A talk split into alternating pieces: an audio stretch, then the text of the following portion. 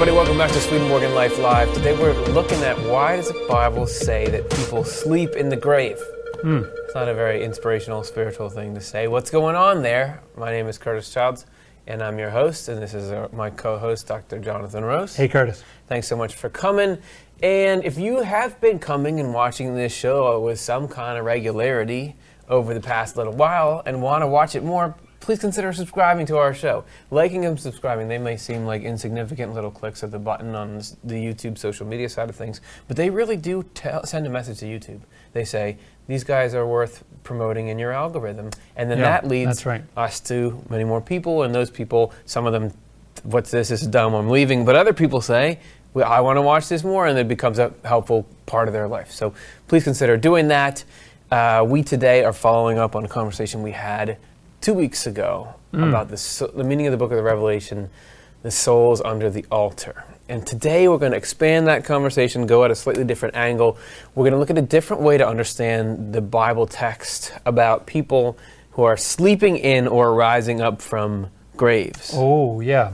Because like like here you had these souls under the altar and it was a totally different meaning when you got into the correspondential yeah, symbolism. That's right. Similarly, how do we reconcile a vision of the afterlife with this idea that you die and you go sleep in the you take a dirt nap and that's it? Yeah, right. So we're going to do that, but first let's get a little bit revved up. I feel like I'm not quite all the way locked in, and the best way to lock in is with a little audience participation, delayed participation. We're going to do our icebreaker now.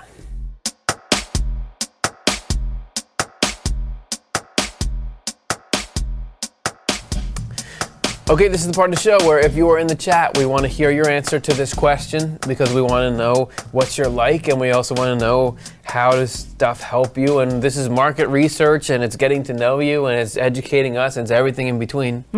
Why wouldn't we do it? And you. That's and I will, once, doesn't yeah, we'll try to answer this question for your amusement uh, as well. So this is the icebreaker, which is not amusing at all. When No. you feel in a pit of despair, what sustains you or lifts you up? It's Hmm. fitting because we talked about the souls under the altar in the pit. There'll be, spoiler alert, there'll be a return to the lower earth kind of pit situation. We go through these processes in miniature. I feel like all the time. Yeah, So right. when you're in that pit, the pit being like the psychological state, hopelessness, uh, whatever you want to call it, what gets you out of there? For me, I guess two things come to mind. Uh, one is the power of music. I remember the stories in the Old Yeah. Testament about Saul, and he would be troubled in his spirit and all that. And so David would come and play to him, and he'd feel better. And I found often when I'm uh, in that, when I, as far as I can tell, I'm in that sort of pit kind of state. Yeah. uh, music can really help change my change my state. Not necessarily upbeat music. You know, sometimes it's actually sad music or something that's contemplative or something will take you out of that state into a different direction. Yeah. And the other thing is that the, those that biblical idea of the pit. They were sort of cisterns. They would have water in the bottom in that desert land, and so they were shaped in a way where it it was like impossible to get out Oh, yeah. you know it sloped the wrong way like you can't you can't can't do that and so my other thought is that other people contact from other people who are not in that state Yeah. can often help there are times where i just can't get myself out but it seems like somebody comes along and helps out It's absolutely true because they aren't the things that are hooking you, whatever, some perspective about yourself or about Yeah, life right. or about the nature of reality or an event that's coming up. That's really strong to you. It's bothering you. It's got your number. They don't care about that. They they've got their own demons, you know. But That's right. they happen to be strong But in that area help you with it yeah right which is great without that sort of because if you're just looking to the same system that's producing your depression or your pit or your despair or whatever in the first place you're not going to find the solution within that system so i love that that's right and i think right. that how about you with- well i was going to say with the music just when we're getting to start the show and we see that intro we see the intro just like you guys at home do that music gets me in the m- mood Yeah, like yeah, okay right. time to host the show um, i would say there are two things that I would use. Um, sounds corny, but uh, Swedenborg stuff. Uh, the the Nice. overarching worldview that is described by all this stuff that he writes accounts of, the way that he sets the priorities in life, the the things that matter and that don't. The, even just the focus and the subject material, I can often get in there. And when I'm really like feeling under siege, um, the the scariest stuff to me um, doesn't have any answers for the, the Swedenborg mindset. So that's part of why I'm so reading's a cool way to get any kind of reading. It's kind of a Yeah. cool way to get outside of yourself, and then to read spiritually uplifting material that uh, can actually tell you what's going on and stuff like that. That's cool. it paints a different picture of what the purpose of life is and what's important and the, the stuff that was lurking before just can't hack it in that environment that plus doing anything productive like getting getting up off Oh, the couch point. doing some kind of menial Physically task doing something. That's right. accomplishing something that has relevance to your life uh, is an awesome tonic so That what often does change your state, doesn't it? What's up with all of you? Well, How do you? We're all going through this life thing together, and there's way more pits in it than you'd like there to be. Hmm. What do you guys do to get up out of that pit? So at the end of the show, we're going to be reading all your responses and gaining some wisdom and some tools and techniques. Okay, I'm feeling ready. Let's dive Good. into the conversation. All right. Sleep in the graves coming up next.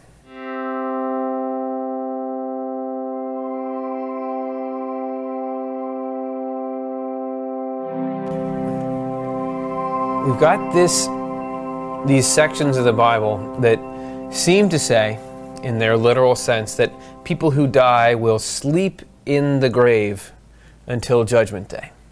Right. You get that in There's a few not places. a ton of those passages, but you get it in a few places. That's right. Yeah, you do have a few passages that, that could be read that way. and you get people who rebroadcast those passages and um, Yeah, lean hard teach on them. them, lean hard Yeah, on them, and right. such, you do have that. We get a lot of pushback online of people saying like there is no, these are not atheistic people, but religious people that are saying the dead don't know anything because they're asleep in the grave. Right. So you got that on one side. On the other side, you got stuff like near-death experiences, Emanuel Swedenborg, other parts of the Bible that also That's right. indicate an immediate, as you put it once, immediate, conscious, personal survival of death. Yeah, that's right. Like Jesus says, "Today you will be with me in paradise." That doesn't say anything about sleeping or, right? Yes, and It's today. It's pretty clear. the whole like all these um, i saw the tunnel and i went up and i saw my relatives and i felt love they, they weren't you don't say i was well i was in a grave i could see the lid of it you know i was asleep but some that this is this an unsolvable conflict Yeah, right. And the and the idea. I mean, w- what's at, at risk here is that either uh, people who are are really taking the Bible very literally will reject the near-death experience, or say you were just talking to evil spirits. it was demonic or We'll the people that, who yep. believe the near-death experiences can reject the Bible because they say, "Well, this is no good." You just it an old bronze age book yeah, matter. that's right. It- it's, just- it's not relevant anymore.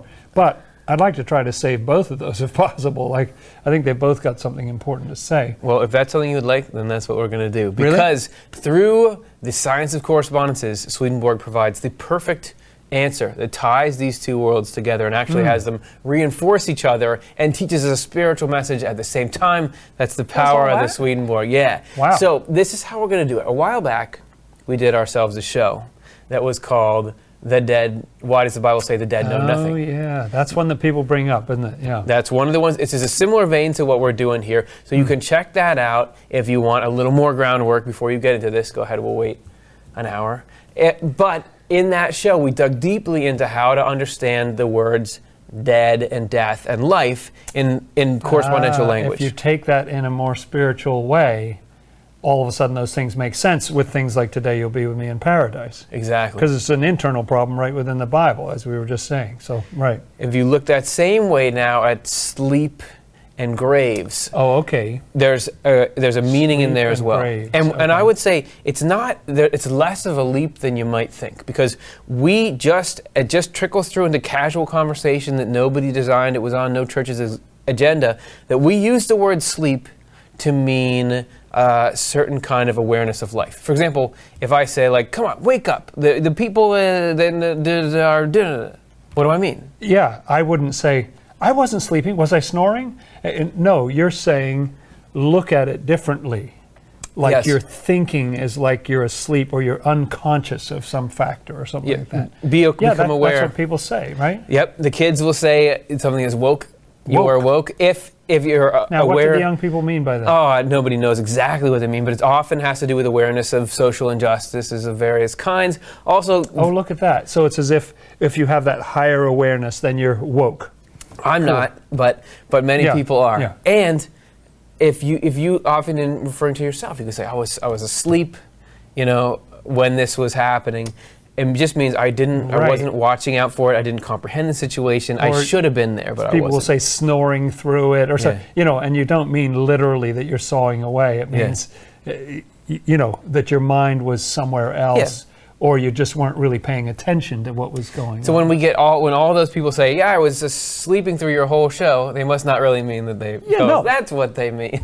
so we are a well-known sleep aid, but Swedenborg learned that this this way that we use those words, just na- as, what it seems just naturally, is actually the spiritual reality coming through, and it's a correspondence slipping into our language. And and because that's the correspondential meaning, that's also the way they're used in the Bible. Oh, this isn't that is interesting? Apocalypse explained. Sleep signifies natural life without spiritual. Since natural life compared with spiritual is as sleep to wakefulness. Oh now Wait a second. So what, what, what do you think that's saying? That even though we might feel, oh, I'm fully awake right now. You know, I'm not asleep. I'm not snoring or something, and yet spiritual life would be so much higher than that that you run out of words. So what's what's the best way to say? It? Well, this is called asleep. This is awake. So people talk about a spiritual awakening. Even the twelve steps talk about a spiritual awakening, don't they? all the way back to Plato saying like the unexamined life is not worth living. Yeah. And the all all throughout there that, that you can be going through your life, but you don't you're not really aware of what's going on. And this Yeah. would be like ego driven. I'm might as well be on autopilot because it's one ego concern to the next ego concern. Versus you may you may wake up when you first start to realize that other people have lives, or when you start Yeah. to realize parts of you that are yeah, that's right. contributing right. to the You're problem. There, there are other people outside Yeah. of yourself, and they actually go through stuff that isn't about you. right. which is Right. weird. Uh, yeah, it's so strange. I just found that out the other day. Did you? Okay, I'm, Yeah, I haven't yeah. yet, but I'm going to soon. yeah. Cha- that stuff like that changes the way we could read Bible passages, such as the following, where we see sleep popping up. This first one is from Matthew. Oh, let's that? have a look at it. Sure. Jesus told them another parable, the kingdom of heaven. So this is a parable. We know the parable is going to be a there. spiritual story with, with a meaning. The kingdom of heaven is like a man who sowed good seed in his field. But while everyone was sleeping, his enemy came and sowed weeds among the wheat and went away. Ah, it's sleeping. So why would you just take the sleep there uh, at face value Right. when you assume that the seed and all the elements, you know, the enemy and so on, those are spiritual things, right? Yes. And it's like while we're not paying attention, something creeps in and sows something we don't want in our hearts. And then further from Psalm 13. Ah, look on me and answer, Lord my God. Give light to my eyes, or I will sleep in death, and my enemy will say, I have overcome him, and my foes will rejoice when I fall. Well, I think the way that Swedenborg explains that, that's talking about not literally snoring in Yeah. death, but that there will be a reduced state of consciousness. I won't have the truth. You know, Yeah. I won't understand.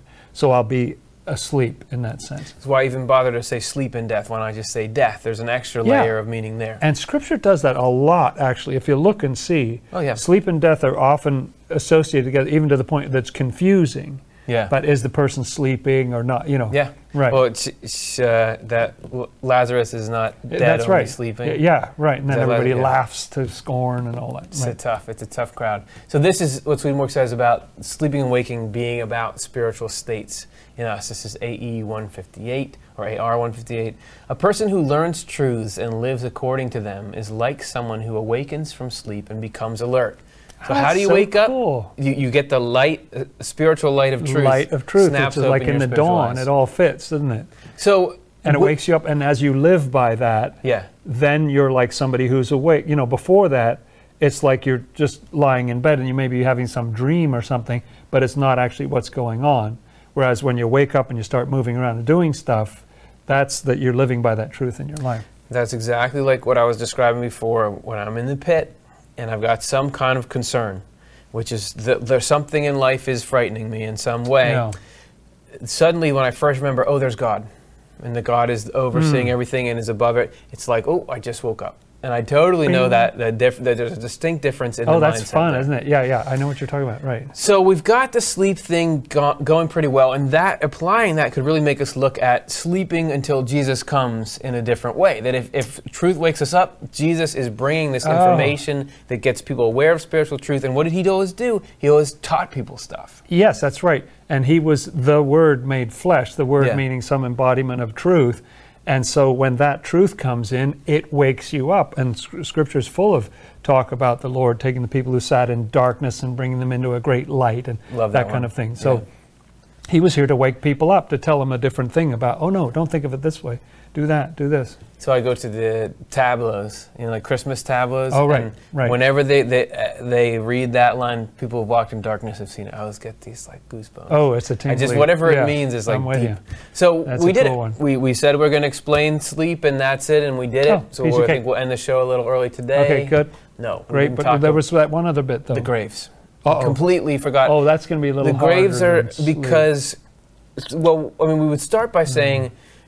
Graves, how could graves not be something dark and disastrous like we're talking? Oh, it's got to be something creepy and Halloweeny Yeah. or something. right? Everything has a dual symbolism, right? Swedenborg really? says that everything has a positive and negative correspondence. It's easy to think about the negative correspondence of the grave as being some kind of spiritual Ah. death or evil or something like oh that. Oh yeah, but right? like when you say something like, uh, "Would this work?" Like you say, "Bury the hatchet" yeah, means don't be mad at somebody anymore. right, right, right. So that would be a positive sort of burial, wouldn't Sure, it is, but it's it's still Like, like, you're burying a resentment or anger. Or right. something. Yes, it could be. It's still like the thing that's going into the ground is still dying because the hatchet was the problem, and now there's no problem. Oh, I guess so. so you're I never. guess I mean, if you just think about was the, there any other more positive way of looking at it? you th- do look, we got some dirt here, Oh, oh, good. and Glad we uh, had some dirt.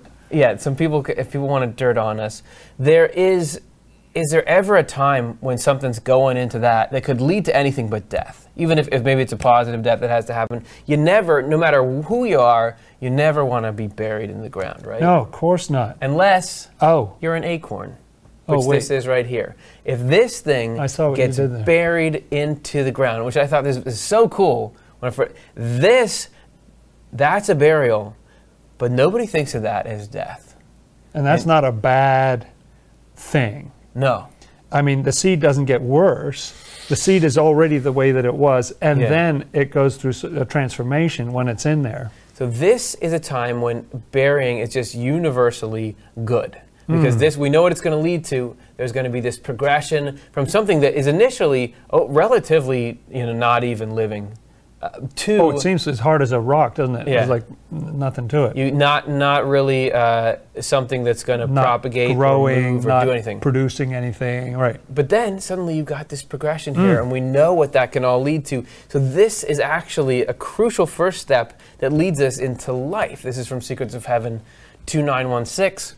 Since burial symbolizes resurrection, and only with an example like this could you see like how a burial could symbolize a resurrection. right. That's right. It also symbolizes rebirth. Rebirth is our first resurrection because when we are reborn, our previous self dies and our new self is revived. Oh, that's cool. Rebirth changes us from dead people into living ones. And even there, you'd have quote marks around the dead, Yes. wouldn't you? I mean, it's not Right. It's not literally physically lifeless, Yeah. but it's a spiritual lifelessness that once you rise out of it, you realize, oh, actually, doesn't the Amazing Grace say that about I was dead and now I, you know, that kind yeah. of thing, right? And e- it's not even like, oh, you were alive and then you die and then you come back alive. It's like you were dead. You were sitting here as a hard nut. But Yeah. then once this happens, we're suddenly brought into life. And that you could, you know, all the, the, the definition of life, you, this wouldn't meet a few of them. The characteristics of, but once it gets in the ground, it's unquestionably becomes a living And organism. the acorn up to that point probably thinks, oh, this is all there is. I'm doing a good job of Yeah. being an acorn or something. It's but you have no idea of the growth that, that's possible. Rebirth changes us from dead people into living ones. That is why a grave has the inner level symbolism it does. And that's where we Ooh, begin to nail this. Mm, so So that's how you can mm. get sleeping and grave and get this whole new sense out of them. So instead of taking sleeping or rising out of the graves literally, we can see it as part of this some sort of creepy zombie movie image or something, right? But it becomes this rebirth process, and Jesus Christ b- just blatantly talks about this when he says, "Unless a grain of wheat falls into the ground and dies." It remains alone, Yeah. but if it does, it bears much fruit and all that. And, and he likened his own crucifixion to that Yeah. process. Yeah, so he was describing that as a uh, eventually very positive process, right? It might be difficult in the short run, but it's but it's positive in the long run. Are you with us? Because if you're not with us, we're in trouble. Because now we feel like we've laid this out enough that we it's getting can worse now from here. we can go take this stuff okay. that we've built here and go try to apply it to some of these passages that are causing us About problems. rising out of the graves, Yep, right? yep. Okay. So, uh, as in the we go. altar show that we did two weeks ago, we'll be looking at the symbolism both from a spiritual history perspective, where we're talking about things that happened to the human race on a large scale in the Grand past. movements over thousands of years. Yes. And all that. Yeah. But because everything is the same, was that something in a snowflake, heaven in a wildflower? Oh, right. because those processes are universal, they're also happening in us, and we'll look at the personal application as well. So let's take a look now at the graves being opened.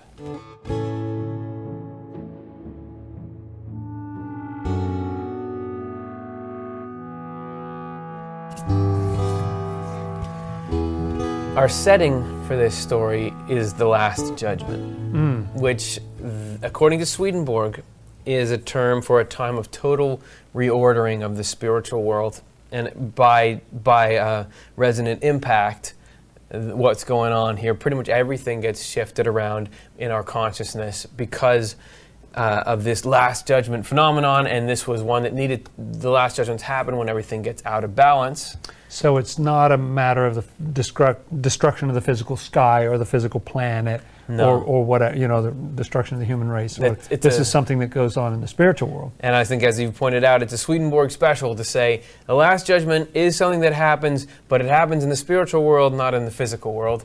And leading up to the last judgment, Swedenborg talks about a place where people in the spiritual world are protected. It's called the lower earth, and it's where people can be kept safe until this whole reordering is completed. Yeah, and it's like that souls under the altar thing we talked about last time. And it's also, he says, there are things in the scripture that talk about the lower parts of the earth, Right. or if I go down to the pit and that kind of thing, that this is actually a, a place, if you will, in the spiritual world. Yeah. That your your spirit could be kind of going through that same thing when you're in the pits that we talked about with the icebreaker Yeah, question way right. back when. In case you were just watching along and were like, "What? Last Judgment? That's exciting! Why don't you guys talk about that instead of what you were going to talk about before?" we already did. There's a show. If you want to look all about it, there's a. We did a program about the Last Judgment. But in, um, we want to look back at it in the context of the souls under the altar, because last week we talked about those souls and how they were kept safe through this last judgment. And they were in a peaceful state. I mean, they were all right, right? Yes, right. That, that that was one of the things we found and, and really refined in the research was that they're not that miserable there. Right. They're doing okay, but they still couldn't rise up or wake up to the full heavenly state because of the state Aha. of things. So they weren't unconscious and they weren't sleeping down Yes. there. Uh, but they were not in a fully spiritually conscious state because they didn't have certain light of truth that would sort of wake up your mind and Right. bring it to that next level, right? Yep. And if you're all with us so far, we're going to assert that that last judgment wasn't the only last judgment that's happened. That actually there are last judgments at the end of every religious era or spiritual era in the human race. And that there was one in 1758, 1757. But there was one when Jesus came into the world That's right. a couple thousand years earlier, and, And- and, um, That was part of what necessitated his coming was how out of whack the spiritual world was. And at that time, things were actually worse. It seems. It was a similar situation that Yeah. you had some people who were gathered in the lower earth. It's a natural thing that unfolds. It's hard to describe, but if you're in a situation where you don't understand the truth, but you're kind of a decent person, Yeah. it's just a natural place that you you end up. Right. But it seems like they were having a more stressful time there. Yes. I don't know if there was a difference because in 1757 the Lord had already come into the world so he could help them more or something Yeah, like that. But like- it, it seemed to be worse that first time. Yeah, and so uh, Swedenborg asserts that after the crucifixion, Jesus actually traveled down to the lower earth to free these people who were called the captives Oh. and then guide them on a journey up to heaven. And um, um, unfortunately, I mean, there's nothing that indicates that in the Bible. We just got to kind of trust Swedenborg so on this one. far fetched, except for we don't have any kind of smoking gun passages or anything like that. passage of. Um, uh, Oh, you don't have like, it like right handy, do you? uh, I, I, I, like Ephesians 4, something like that. It's talking about Christ. And in verse 8, it says, Therefore, he says, and this is about the resurrection, Mm-hmm. when he ascended, meaning Jesus, when he ascended on high, he led captivity captive. Oh, so that's like he brought captivity to an end. Yeah. And what did he do? And he gave gifts to people. And then it explains. Now, this he ascended, what does it mean but that he also first descended into the lower parts of the earth? Other than that, and several other passages in Scripture, Yeah. it's not covered in there. so so we've got Jesus going into this lower earth, helping people out, pulling them out, and this is going to releasing them from this captivity, right?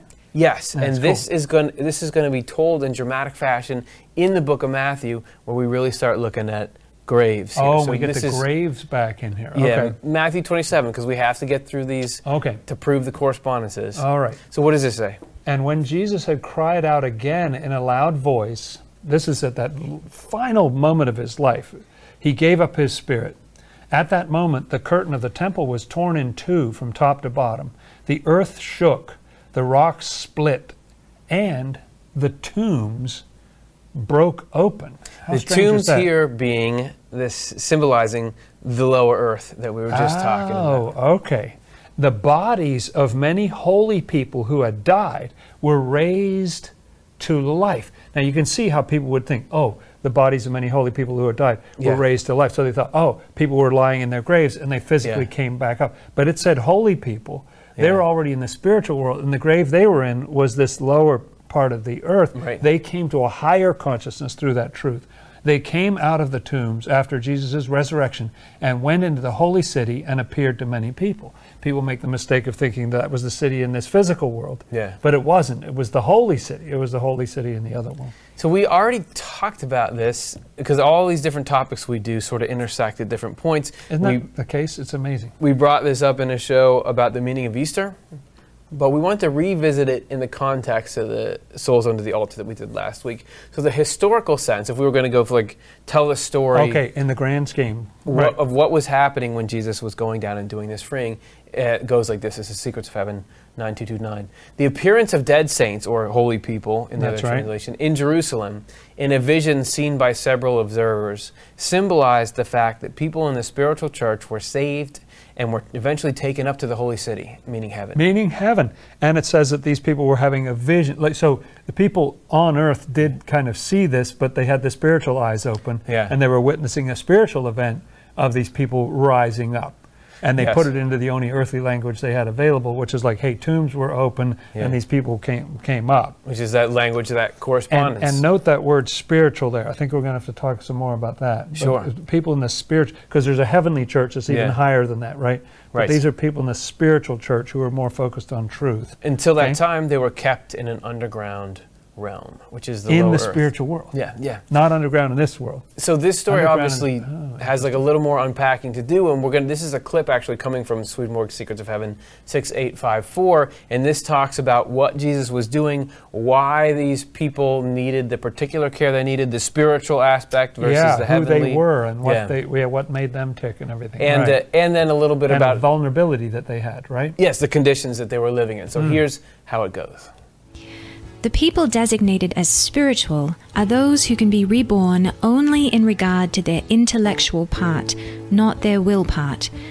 The Lord therefore grants a new will into their intellectual part, and this will harmonizes with the religious teachings of their church.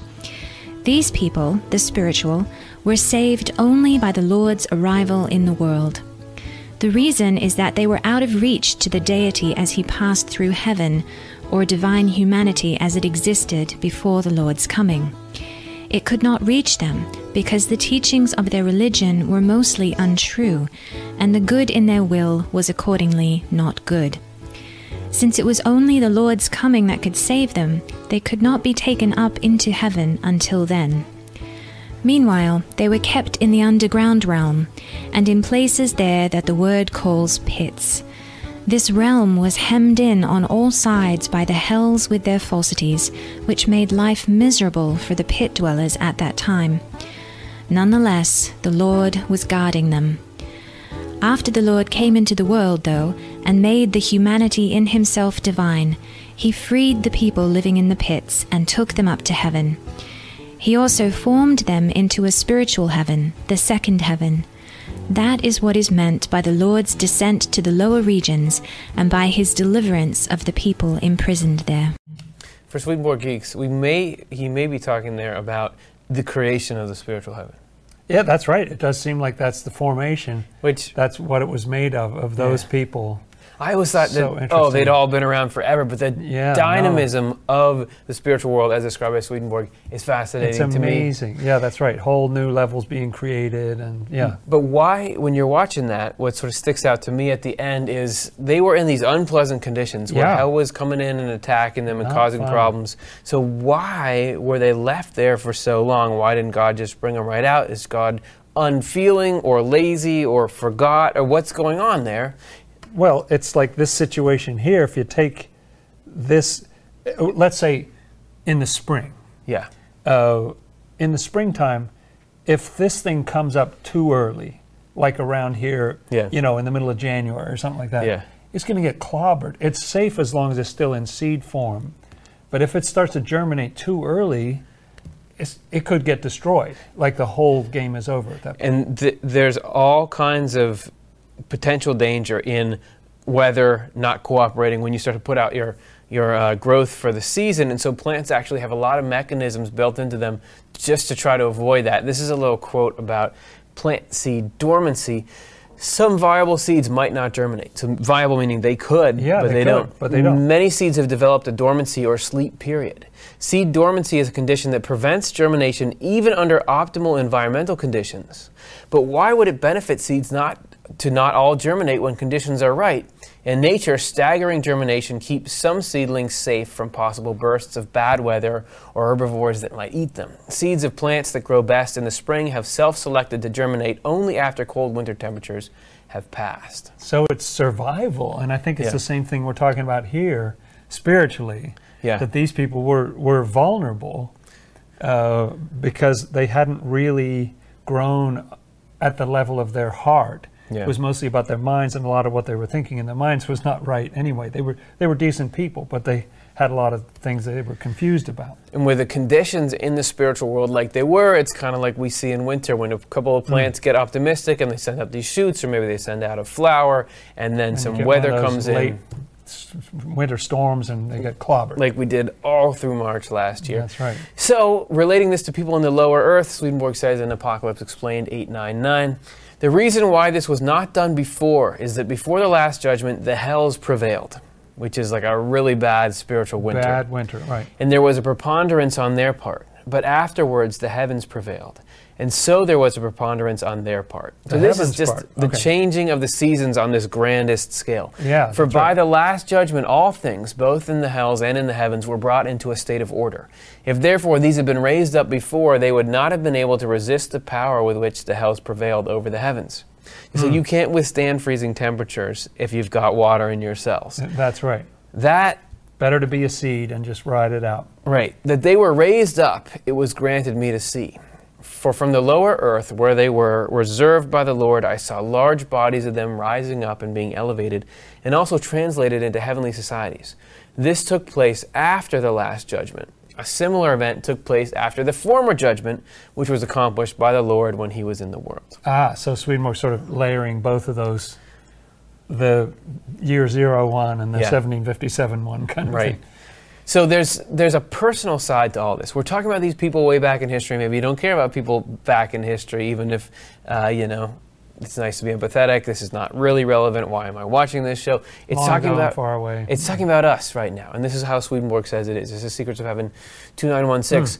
Clearly, a grave symbolizes resurrection and rebirth. In Ezekiel, this is what the Lord Jehovah says Watch, I will open your graves and make you come out, out of your graves, my people, and bring you to Israel's soil. So to say that directly to, To people to who somebody. are awake and can read Like, and understand, yeah, and- it's so like actually where you are now is a grave, but I'm going to bring you up out of there. Do I look that bad? I'm not dead. Here, the prophet is talking about bones that have been brought to life, and in an inner sense, about rebirth. Hmm.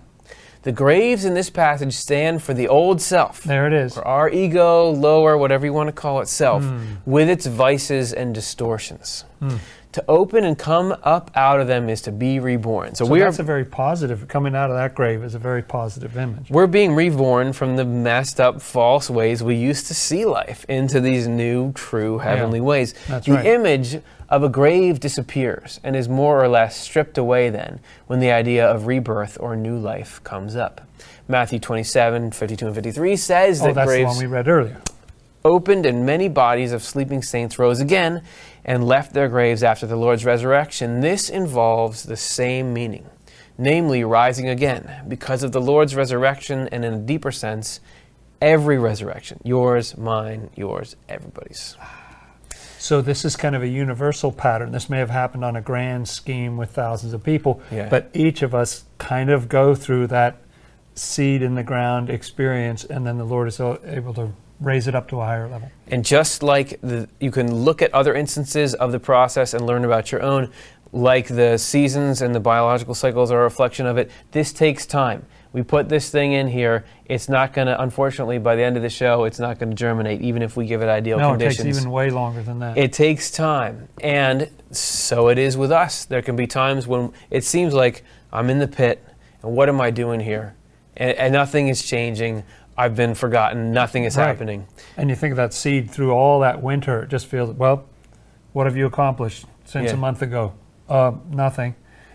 But oh no, it's still going in the right direction. And it can be even more frustrating when there is fluctuation because it's getting warm and you feel like, well, I could. Isn't I mean, time to. I could be moving forward right now. Things could be changing, but you don't realize that not in, in two weeks it's going to get below freezing again to hold out. So there's a message of sustaining hope for each one of us that, hey, this is going to happen. Summer is going to come.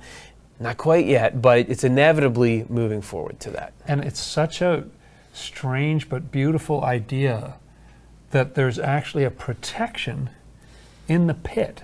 Mm-hmm. Like, didn't it say that the Lord reserved people there? Like that's a that's a state that He can hold us in that's better than another condition we could Yeah. be in. And there's actually protection in it. It's kind of an amazing idea. That even though you don't feel safe at all, and those people in the lower earth before Jesus is coming, They were complaining. they didn't feel safe, but they were. happy.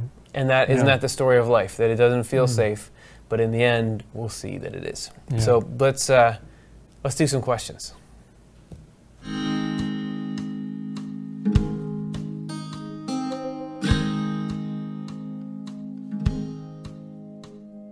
Okay, so the game that we play now is you guys write your questions and comments into the chat room, and we try our best to respond to those, and we see how it goes, and then we edit it out in the end. So let's see what our, our first question is Sadly not. here. Stephen Mora Viquez asks Swedenborg ever talked about the effective way to pray? Oh, that's good. There's a lot of takes on prayer, all the way from this is a waste of time, it could never do anything, how could you change the will of God, to, you know, pray for everything. If I want to make my find my keys, I pray for that. If I want something, you The know, lottery or whatever. Yeah. pray, pray, pray. Where does Swedenborg fall on that spectrum? Yeah, well, Swedenborg does sound as though um, praying for spiritual things is more effective. It's not that things in your earthly life aren't matters of concern that you Yeah. take to the Lord and everything like that, but simply praying for um, things like money. You, you know, there's there's cause and effect. Th- those are harder to fulfill. Mm-hmm. Whereas if you pray for a better attitude to the financial situation you find yourself in, Yeah. that kind of thing can happen pretty quickly Yeah. in response to a prayer sometimes, you know.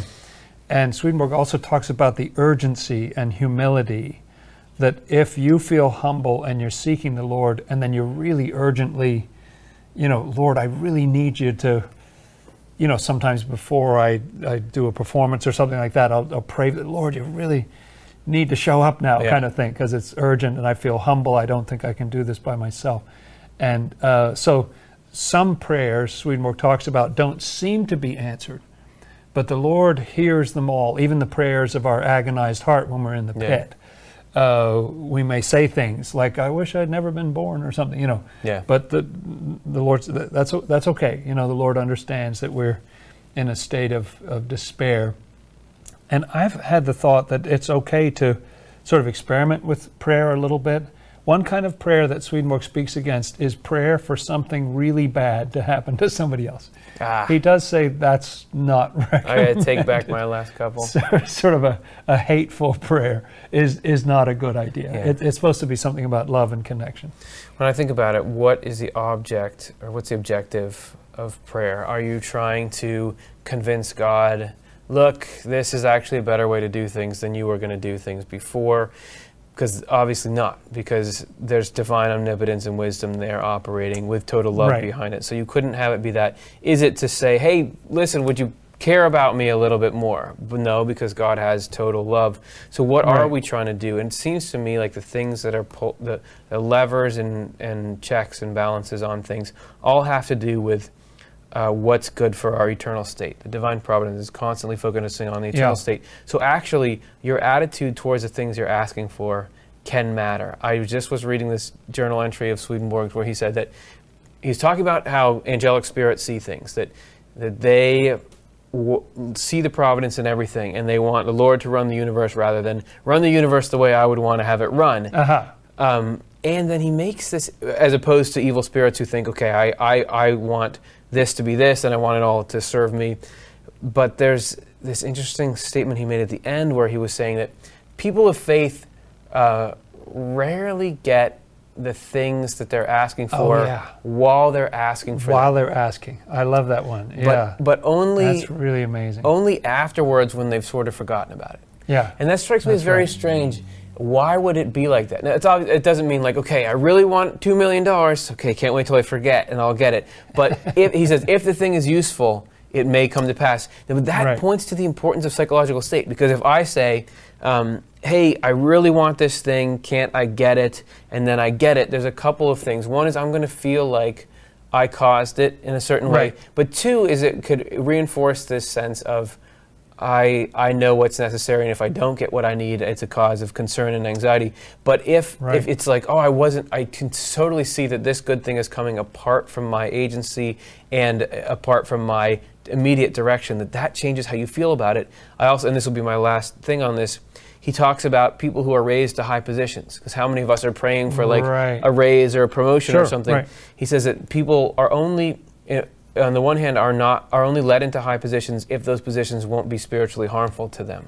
So, for example, if you really want to get a higher position, that that desire to be greater actually could have providence. Like, okay, I can't do that because if I put you up there, you're going. If I make you the host of Swedenborg in Life or something really prestigious like that, it's going to inflate your ego so much that that it's going to actually do long term very- spiritual harm very to you. yeah. So anyway, that's a jumble of nothing. That, that maybe Well- the well- yeah. Go ahead. Uh, can I have a couple more points? That just I love that thing of just like Jesus prayed when he was in this world, and so it's a good thing to do. And he would end some of his most powerful prayers with saying, "Thy will be done." Yeah. You know, even when he was praying to get out of the crucifixion, he would still say, "Thy will be Yeah. done." And I think that's a great way to end a prayer. And also, uh, we've done some shows before on how the angels. There's strict rules about how they can interact with us. Yeah. There are things they can do and they can't do. Prayer actually changes those rules. Like some of the rules are you can't blah, blah, blah, unless the person prays. You know, and so our prayers can actually uh, release angels, and they can do more Yeah. for us than they could do with without that prayer. in but itself- generally, Swedenborg says that uh, praying for spiritual things rather than material things. Yeah. Uh, you know, it is Spiritual it things is just yeah. generally a, a good emphasis. You'll probably be more successful with those prayers. Yeah. Yeah. Well, in itself, prayer is an acknowledgement that the divine exists. Yeah. Which is which is a good start. Okay, That's we gotta point. we gotta move to the next one because we only have time for like two more questions. Okay, this is Immortal Blue asks: When positive people with good spirits walk into a room with a negative person with dark spirits, what happens? Are the negative spirits driven away? Hmm. Well, it's a question of phys- we have here physical proximity and spiritual proximity, and do they go hand in hand. For example, because we're very close to each other right now in this room, Stuart's over there, depending on what kind of spirits we have, do they know that they're close, that we're close to each other, and by by association they're close, or is it like my spirits could be a million miles away from yours? I, I don't know that S- Swedenborg addresses it directly, but experientially, doesn't it sometimes seem like the first time you see somebody, you already feel negative about them, or you already feel positive about them? And I often wonder if that's that my spirits like their spirits or don't like their spirit. You know, Yeah. Like at first sight. I mean, it's based on what you know. Yeah. but I wonder sometimes whether there is that conflict. Um, now, I don't know that the negative spirits are necessarily uh, driven away. It- you know what I mean? Uh, sometimes, if that negativity takes over both people, the angels have to back up a little bit. You know, I think it can go either way. Yeah. Um, Can we see the question again? Here it comes. When positive people with good spirits walk into a room with negative person with dark spirits, well, yeah, I don't know. So this and this is getting this is into a world that Swedenborg doesn't talk about a lot. You're right. That the, the uh, hey, the exact both, mechanics of you know. exact mechanics of physical of multiple physical people interacting with spiritual stuff because Swedenborg will talk about what affected the spirits around him and everything from what foods he ate to what he looked at could affect the spirits around him but I don't know if he ever talks about I was looking at my business associate and my spirit Right. saw their spirits Yeah, so right. so the good And news it does is seem like sometimes, uh, if it's a very positive environment, sometimes the evil spirits just get sick of it and they leave. You know, it seems like, doesn't it? Yeah. You know, it's just oh, and then you feel this kind of relief and something positive. Yeah. You know, okay so there's there's there, a, there's a non-answer. There's a non-answer. Let's do good. one It was a more. great question. One more non-answer, and then we're out of here. Joshua Anderson asks: Does Swedenborg suggest spiritual disciplines to help with spiritual formation? Hmm. So, Swedenborg. I mean, there's there was w- w- what he didn't really write, but were called his rules of life Right. which had to do with faithfully performing your occupation, um, accepting providence. So I, I forget what the other one was. Right. But reading the word. reading the word daily. like- that's right. So I mean, he certainly the ones he followed. He was certainly reading and meditating on the Bible regularly. He Yep. was do I you know Regular prayer. regular prayer. He was made sure to engage with the world in a positive way. He did change his diet a bit, but we don't. He never talks about that as an explicit no, and he doesn't practice. sort of give recommendations Yeah, to no. sit like this and breathe like that and do the No. other thing. The main thing he talks about really is uh, repentance and being loving to others and being useful. Yeah. You know, as much as possible. Those kind of those are the kind of practices he talk about. And I kind of like it used to frustrate me because I wanted him, hey, give me instructions. You know, I just want to Yeah. just tell me what to do. And he would keep saying, well, you should repent, examine yourself. You know, well, how do I do that? Do I sit in this position or that position? He, he doesn't say, but but he does give you that sort of spiritual advice. But in the in the um, now I've become glad because this is for all kinds of different people. Yeah. You know, and I think each individual will be led to to do their own particular practice that that works for them. I, I have tons of practices, but they might be different than yours. You Yeah. know?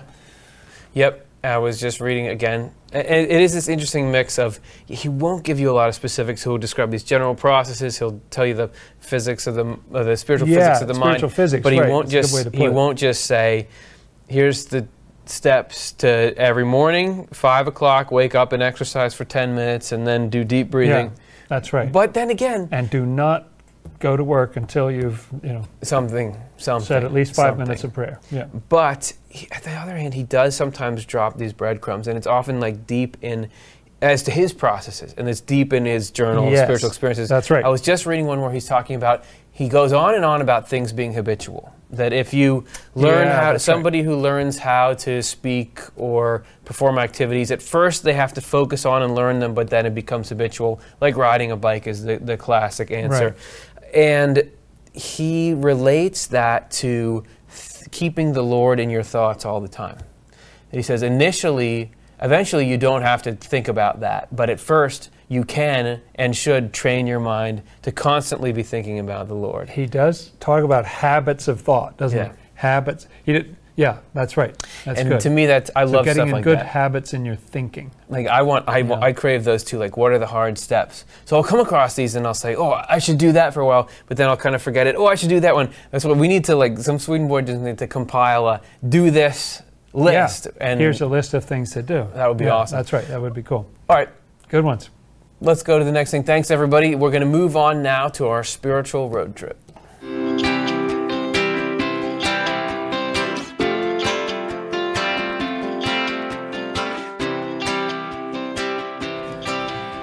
We actually have two little trips for you today, and the first one has to Two do for the with price of one. yeah, right. Which, which which was free in the first place. Yeah. This is a story uh, that we told or we retold during the altar show, and there was this clip where the reenactment uh, that you narrated of an evil spirit attacking Swedenborg. Mm. Amazing story. Going after Swedenborg in all these nefarious ways. It came it came to his senses for a minute and said, Swedenborg, it's nothing personal. I just hate everybody that's trying to live a good life and follow God, but it's not personal. You're doing that, so I'm trying to kill you. And we didn't say it in that story, but in the headline, in his, the title line in his journal of spiritual experiences, he identifies this spirit as a person he knew in life, Hmm. Count Frederick Gyllenborg. Who had passed on to the spiritual world by this point, obviously. But yeah, he knew him well. He knew, and he knew his wife too, right? Yep. Absolutely. So his wife was the Countess uh, and Countess Gyllenborg, and he actually had a, a relationship of sorts with her. Yeah. And this is where we're gonna take it our seems, little seems trip like a real friendship. Yeah, yeah. so Interesting story. this is from Emanuel Swedenborg, A Continuing Vision, so a book published by Swedenborg Foundation by Robert H. Kirven and Robin Larsen. Countess Gyllenborg remained a friend of Swedenborg's after her husband's death. And there was no record that Swedenborg collected the $20,000, but that would be Swedish D A L E Yes, R which is a lot of money. Loan or the $1,200 interest that her husband owed him at that time. Mm.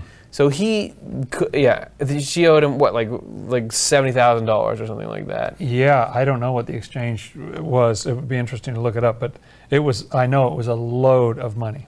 In 1751, she, the Countess, gave Swedenborg the manuscript of a small book she had written, Mary's Better Part, and he arranged to have it published anonymously. After her death in 1769, Swedenborg mentioned to a friend in the British Parliament, C.A. Tulk, that he expected her to be his mate in heaven after his death. Wow. So that's. Yeah, I didn't see that coming at the end Yeah. there. uh, That that he actually thought he would be with her in the in the spiritual world.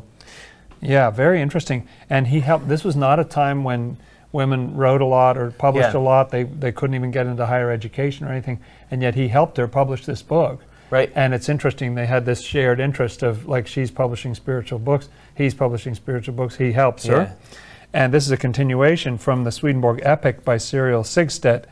Swedenborg, knowing the deeply religious sentiments of this distinguished lady, seems to have been sincerely moved by her desire to lead people to reverence the teachings of God's Word. He wrote his name in the volume, the volume that she published. He wrote Yeah. his name in the volume, which has come down to our time, signed Emanuel Swedenborg. So he, he signed his, she maybe asked him to sign a copy or something Yeah. like that. And something fascinating about this is how different his experiences were with a couple. And I think that, and it's not like he's like, well, Wow. I have a crush on her, so I'm going to smear this guy. I mean, he never published that story No. of the count attacking him, and this is, according to him, it's after death. The count was. So I think it also points to Swedenborg's concept of that that even couples who are married on earth, they can be very different spiritually. Very different, yeah. One can be in a heavenly state, the other Yeah. can be in a hellish state. And that might not be uh, really clearly manifest in this Yeah. world or something, but So that's that's a shocker. Yeah. It's a little behind the scenes trivia. But since we told that evil spirit story, this was just too much extra we, for us right. to leave out. Our second story of the road trip, we're going back to the Jesus' rescue rescue mission into the lower earth. Oh, so in the course of being resurrected, he went down Yeah. and and rescued those people and set captivity, Yes. took it captive and released them and all that. You know how here we will celebrate holidays that, that, that have to do with historical events of great significance. Sometimes right. people will even form societies You'll that have reenact. reenactment. That's right. Yeah. Well, that Jesus' mission down to the lower earth was actually the subject of a sort of a reenactment used to teach children about the event. So this is a clip from our Children in Heaven show where some little kids, how would you learn about something as serious and dire as Jesus, God, going into the lower earth to free Freeing people? people. This is how it all went down. way of teaching children is through representative scenes suited to their frame of mind. No one could ever believe how beautiful and how full of inner wisdom these scenes are. Bit by bit, they fix in the children an intelligence that takes its soul from goodness. Let me report here just a single portrayal that I was permitted to see, from which the reader may draw conclusions about the others. The children portrayed the Lord rising up from the tomb, and along with it, the uniting of his humanity with his divinity. The scene was performed with a wisdom surpassing all human wisdom, and at the same time with childlike innocence. They also presented the image of a tomb. They did not present an image of the Lord along with it, except for one that was so abstract it could hardly be seen as the Lord, except at a distance, so to speak. The reason was that the image of a tomb brings with it something macabre that they could push to the side in this way. Later, very cautiously, they allowed into the tomb a thin, vapory looking atmosphere, by which they symbolized, again at a fitting distance, the spiritual life present in baptism. Afterward, I saw them represent the Lord going down to the prisoners and taking them up to heaven, a scene they produced with incomparable skill and reverence. Like the children that they were, when they represented the Lord among the prisoners in the underground realm, they let down tiny, soft, very delicate little threads, almost invisible, with which they helped lift the Lord as he rose. All the time they felt a holy fear, not wanting any part of their portrayal to border on what was not spiritual and heavenly. They live among other types of representation too, which lead them into a knowledge of truth and a desire for goodness, just as child's play does when it is suited to their temperament. Fascinating. That they're taking so much care for the psychology of the kids and making sure that we're going to teach you something, but it's not going to be in any way that's scary or harmful. But yet we're going to tackle this subject. Yeah, and these must have been children who died as children, Yes. And so they didn't necessarily learn this stuff when they were in this world. Yeah. So that here, there, here's an important story, Yeah. and so they're able to show it to them in 3D kind of thing. You know. For a little more about what life is like for people who die as children, check out our show, Children in Heaven.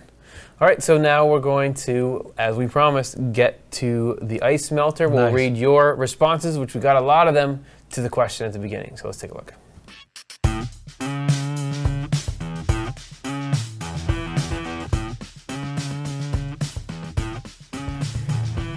We actually got so many responses to this, which I had a feeling we would because everyone has been low before. Yeah. That we're we're unfortunately going to only be able to do some of the responses here. When you feel in a pit of despair, what sustains you or lifts you up? We got nine pages of responses. We're going to do the first five. If we left you out, it's not because we don't care about you. It's not because you're not as important. It's just because time and space. So let's take a look at, at what it, what lifts people up.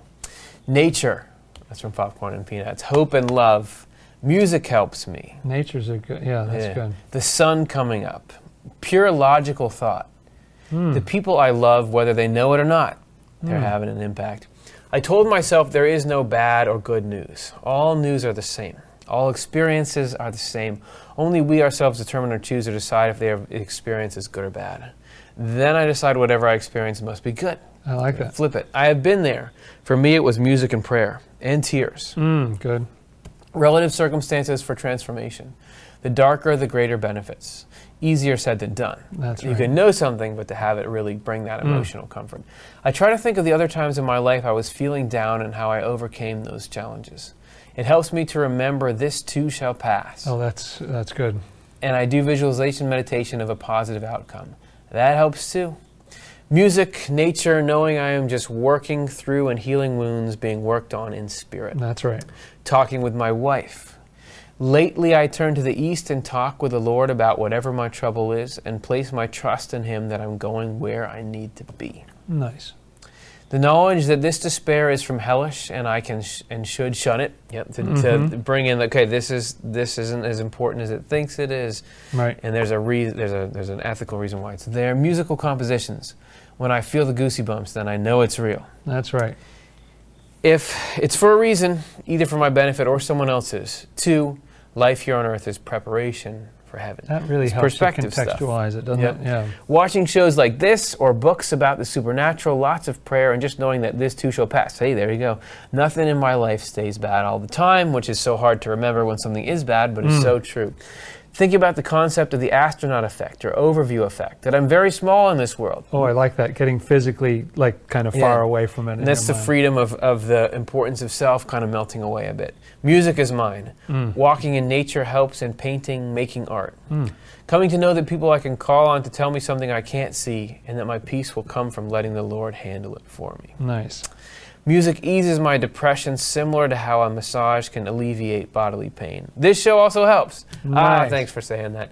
Um, cool. So, I mean, and obviously there were more and more on and on. Maybe we do a show sometime just on like what are your spiritual uplifts. Well, it's a good, it's a good topic. Help in the pit is something we all need. and that's part of why we ask these questions. We want to know what what does resonate with people, and it's important for us to all look and realize the similarity of our journeys. If the same thing That's right. hits a vein for everybody. Yeah. And hmm. because because just like we said, we have these large scale experiences and these small individual ones, and what we learn in our little individual ones can then reach out and help the, the whole human race. So That's that's right. going to be awesome. Guys, thanks for making it. You did it with us. If you enjoyed this show at all, you're allowed to like and subscribe now. If you forgot to before, when I was badgering you about it before, join us on Patreon. We are not for profit, so the way that we fund stuff like this is through people making donations. This is a little place where you can go pledge a small amount per month, and then you get some behind the scenes stuff. There's Yeah, footage of me hanging in in a harness in there. There is Jonathan Rose going through Bible cards. There's all kinds of cool stuff from there. Uh, we'd love to have you there. So next week we'll be back Monday night. We're going to do another live show. Oh, Two live shows in a row. Wow. Can you believe that? And this one is going to be a cool look at. We're saying we're here saying I'm saying Swedenborg really affects me. It helps get me out of the pits, change my life. We have people here bothering to watch a whole show, which means it's changed theirs too. Did you know? Swedenborg actually isn't just this isolated, weird slice of life. His message has rippled out into a lot of mainstream stuff that you and, might and not a lot of different areas, right? that's right. We're hmm. going to take a look at some people you might not know he'd influenced and some ways that they've changed the world. And you can just kind of set yourself in this larger context of something trying to add to life. Oh, that'll so be cool. hopefully you can all join us there. Thanks so much for hanging out. Hey, thanks, Curtis. We'll see you next week. Swedenborg and Life Live is Curtis Childs, host and showrunner, with co host Jonathan Rose. Live stream tech and graphics by Stuart Farmer and Matthew Childs. Show writing and chat moderation by Karin Childs and Chelsea Odhner.